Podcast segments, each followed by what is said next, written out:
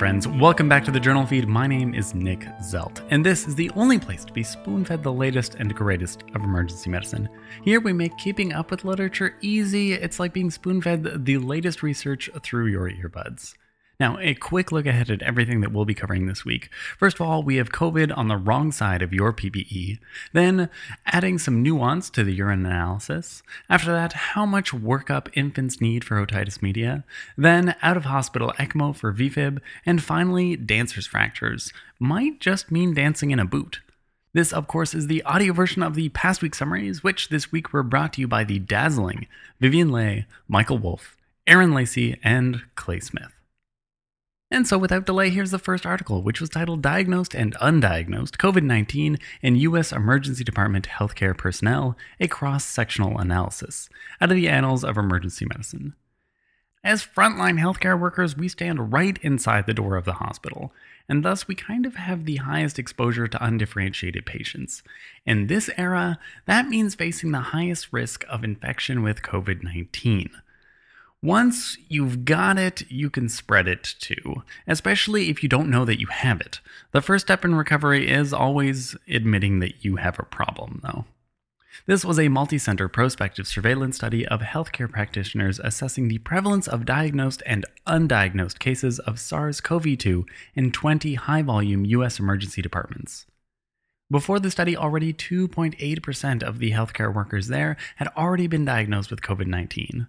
Then a selected group of 1,600 healthcare workers without a prior history of infection were tested by PCR and serology, finding that 1.8% of those workers had current or past infections without them knowing it. Based on this, that gives a total of 4.6% of emergency department healthcare providers contracting COVID 19, and nearly 40% of them going undiagnosed. Many did not think that they'd been infected, but a whole 76% actually recalled having symptoms compatible with infection. And 89% of those people continued to work despite those symptoms. So while it might seem really silly not to show up to work because of very mild symptoms, it might be necessary in this day and age. So, in a spoonful, the estimated prevalence of COVID 19 infections in U.S. emergency department healthcare providers was 4.6%, with over 38% being undiagnosed. Then, after that, we have the second article titled Predicting Urinary Tract Infections with Interval Likelihood Ratios out of the Journal of Pediatrics. So, for a lot of us, when investigating UTIs in kids, we mostly interpret the UA and micro as sort of binary tests. Either it's positive or it's not. Using arbitrary cutoffs for things like leukocyte esterases, white blood cells, and bacteria to consider these as a positive or negative test. This gets rid of an entire range of subtlety that could be available to us, though. Because depending on the numbers, the likelihood ratios can vary significantly, and this can help you make the right decision for the child in front of you. This study was a retrospective single center study of 2,100 patients under two years old who had a urine analysis and urine culture. Most of these patients were black at 85% of them, and the prevalence of UTIs was 9.2%. They calculated likelihood ratios for the various components of the UA and micro, establishing sort of ranges for the leukocyte esterases, hemoglobin, protein, white blood cells, red blood cells, and even bacterial load. The original paper and our blog have great figures on this, which I think are worth taking a look at, but I'm going to highlight some of the major points. Being leukocyte esterase positive at all had a 7.3 interval likelihood ratio, which was pretty good. But if you had 3 plus leukocyte esterase, then that interval likelihood ratio increased to 38. Combined with a positive nitrate, this was a pretty powerful positive predictor of UTI. Negative leukocyte esterase and nitrates were both fairly good negative predictors. On microscopy, at least 20 to 50 white blood cells, or many, bacteria were both positive predictors, with interval likelihood ratios of 11 and 14 respectively, both uh, quite impressive. If these were low, then they became good negative discriminators. Now, I know that's a bunch of numbers, it's hard to get them to stick in your head, and it really doesn't do the table justice, so I encourage you to take a look at it on our blog. The link, of course, is in the show notes. In a spoonful for pediatric UTIs, looking at the UA numbers as a range may help predict UTIs with more or less certainty. Then we have the third article, which was titled Invasive Bacterial Infections in Afebrile Infants Diagnosed with Acute Otitis Media, again out of the Journal of Pediatrics. Now, the younger the infant, of course, the more that we worry about invasive bacterial infections. Is it really necessary to do a full septic workup on any infection, though? What if it's just an uncomplicated acute otitis media? What really is the risk of an afebrile infant developing an invasive bacterial infection due to an ear infection? This was a retrospective multi center study over 10 years, including 1,600 afebrile infants less than 90 days old with acute otitis media. Most of the cohort was in that sort of 60 to 90 days old period, but 6% was less than 30 days, and 30% was in that middle ground of 30 to 60 days old. From the entire cohort, 17% had blood cultures and 6% had CSF taken. Thankfully, none of these patients had bacteremia or meningitis. In the less than 28 days old, only half of them had blood cultures and only a third of them had their CSF taken, and yet most of these were treated with antibiotics and half of them were discharged. As the kiddos got older, the proportion of them getting full workups was less and less. Really, I think this study is reassurance that afebrile children with acute otitis media are unlikely to develop dangerous bacterial infections. And that in real life, there's a lot of practices where a lot of doctors aren't doing full workups on them either. Be careful with this data though. You have to consider that acute otitis media is kind of a subjective diagnosis. Also, there wasn't any follow up on these patients. It was just assumed that, that since they didn't present to the same institution, that they did not develop severe disease. Keep in mind that this does not apply to febrile infants, though. In a spoonful, the prevalence of invasive bacterial infections was very low among afebrile infants who were less than 90 days old with acute otitis media.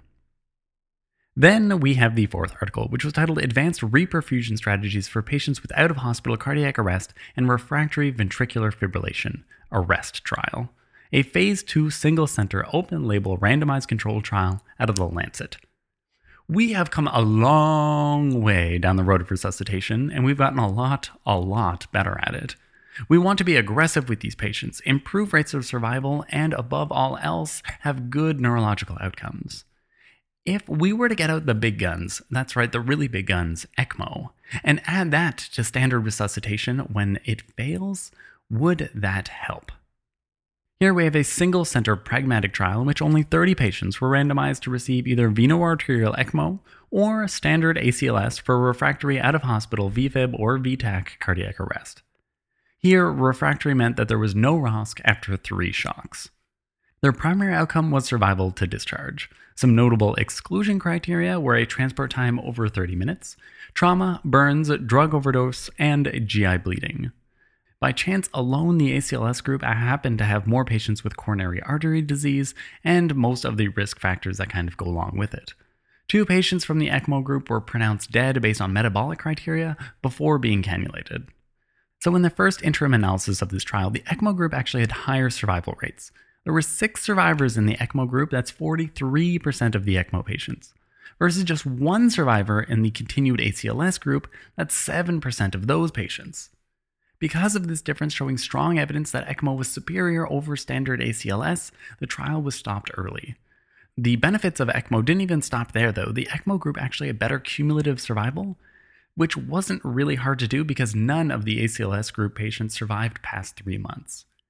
Perhaps the most important outcome, of course, survival with good neurological outcome, was also pretty good in the ECMO group. All survivors had a modified Rankin scale of 3 or less at 6 months, meaning that they could walk without assistance, but required some help with activities of daily living. Now, before we start doing ECMO on everybody, there are a few things to consider about this trial.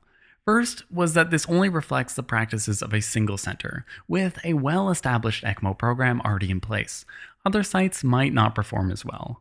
Second, the cannulation that was done in the study for ECMO was done by cardiologists in the cath lab. This isn't exactly standard and may have affected the outcomes. In a spoonful refractory out of hospital VFib arrest, which has largely been considered to be uniformly fatal in the past, now, ECMO could change that, improving survival and achieving good neurological outcomes. Then, although that act was hard to follow, we have the fifth article, which was titled Hard Soled Shoes versus Short Leg Cast for Fifth Metatarsal Avulsion Fractures, a multi-center non-inferiority randomized control trial out of the Journal of Bone and Joint Surgery. Now, the fifth metatarsal base avulsion fracture, which is often called the dancer's fracture, is a pretty common injury to the foot. Imagine for me that these patients could actually be dancers, and then it would be very important, you would think, that these patients would want, you know, better function outcomes and would want to return to their normal activities as quickly as possible, trying to get these patients back up on their toes. This was a trial of 78 adult patients with fifth metatarsal zone 1 tuberosity avulsion, comminuted, or displaced fractures, who were initially placed in a short leg posterior splint after the initial visit for this injury. At a one week follow up appointment, the participants were randomized to either a treatment with a hard soled shoe or continued with a short leg cast. The primary outcome was pain at six months on a 100 millimeter visual analog scale. On that scale, the absolute difference comparing the hard soled shoe group to the short leg cast group was only 1.3 millimeters, which is pretty much nothing. The secondary outcome was return to pre injury activities, which was significantly reduced in the hard soled shoe group by almost a week, taking 37 days. That being said, patient satisfaction was similar between the two groups. Before you start applying this, though, there were several relevant exclusion criteria from this study. That is, obesity, diabetes, concurrent lower extremity injuries, open or pathological fractures. But this still opens the door for really considering putting a lot of patients in a boot right away, which is quicker and maybe more patient centered. In a spoonful, in patients with fifth metatarsal base avulsion fractures, dancer's fractures, whether treated with a hard soled shoe and weight bearing is tolerated, or with a short leg cast, pain levels at six months were similar, but the return to regular activities was shorter by a whole week for the hard soled shoe group. And that wraps everything that we covered this week. Let's do a quick wrap up to try to consolidate everything that we learned. First off, we had prevalence of COVID 19 infections in emergency department healthcare providers was found to be about 5%, but nearly 40% of those infections were going undiagnosed. Next, don't think of pediatric UAs as yes or no tests. Consider the numbers, and this will give you a lot more nuance when interpreting them because the interval likelihood ratios can actually change a lot. Next, you can feel fairly reassured in deciding not to do a full septic workup in infants with acute otitis media, particularly in older infants, but probably keep this to a case by case approach. Next, ECMO coming to save the day, blowing a continued ACLS out of the water for the treatment of out of hospital VFib arrests when three shocks just didn't do the job. And lastly, touch base with your orthopedic colleagues, but hard soled shoes and weight bearing is tolerated may be reasonable for fifth metatarsal avulsion fractures, since they have similar amounts of pain at six months and return to normal activities was actually faster in this group. Now then, you've already earned them and we offer them CME credits provided through a partnership with Hippo Education. Details for that are at our website at journalfeed.org where you can also find links to all the articles summarized. And if you haven't already, then you can subscribe to our newsletter and get daily spoon feeds through your email. Our goal here is to provide better patient care through spoon feeding, and so we're trying to help you keep up with the latest research, one spoonful at a time. Thank you.